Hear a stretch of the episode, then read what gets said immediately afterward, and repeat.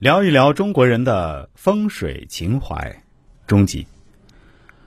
风水文化对海外人民生活和小区发展带来深刻的影响，当中包括庙宇的建筑和祭祀礼仪。新加坡特罗布兰奇车道边的观音堂便是中国式寺庙与风水结合的最佳典范。该庙建于1886年，地高临海，收前地之音，三面环山，尽收坐山望海之势。此外，马来西亚的极乐寺左有青龙，右有白象山，风水更是甚佳。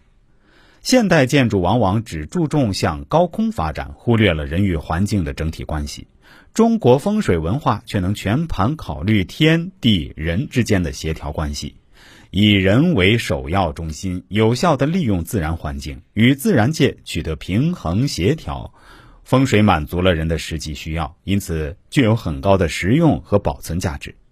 中国人认为自然界的活动运行与人密切相关，这种天人合一的思想与现代的生态学和环境学对自然界的理解和认识是一致的。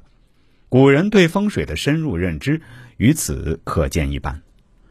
中国风水不仅受到华人的尊崇，外籍人士亦对之称赞有加。日本学者郭中瑞认为，中国风水是一门综合自然科学，结合了地理学、气象学、生态学、景观学、规划学和建筑学的精华。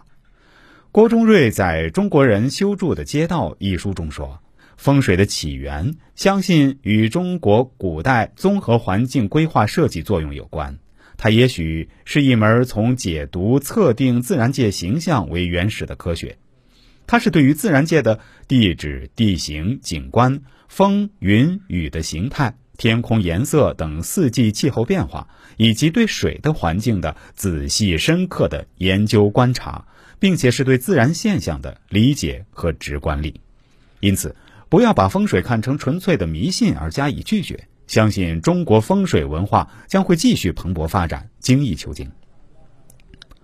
风水知识博大精深，具有极高的实用价值，学习及研究者不断增加，有关风水的著述已浩若烟海，门派出现百家争鸣、派别林立的现象。但是在所有的风水门派中，还要以峦头派，又称形势派和理气派为主。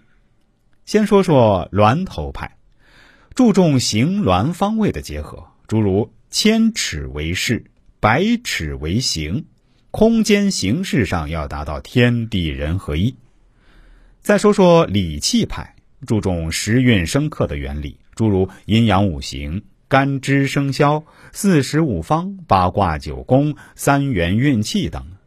时间序列上达到天地人合一。无论是形势派还是理气派，均认为峦头形势是风水之体，理气则是风水之用。尽管门派众多，各有其主张和侧重，但不少门派都遵循以下四大原则：一、天地人能合一；二、阴阳得到平衡；三、五行相生得利；四、五行相克得治。各门派的理论彼此渗透，相互融通，可谓万法归宗，其结果和效应是殊途同归。人们现实研习风水，均会兼收并蓄，既要精通理气派，也要吸收形势派的精髓，提升应用价值。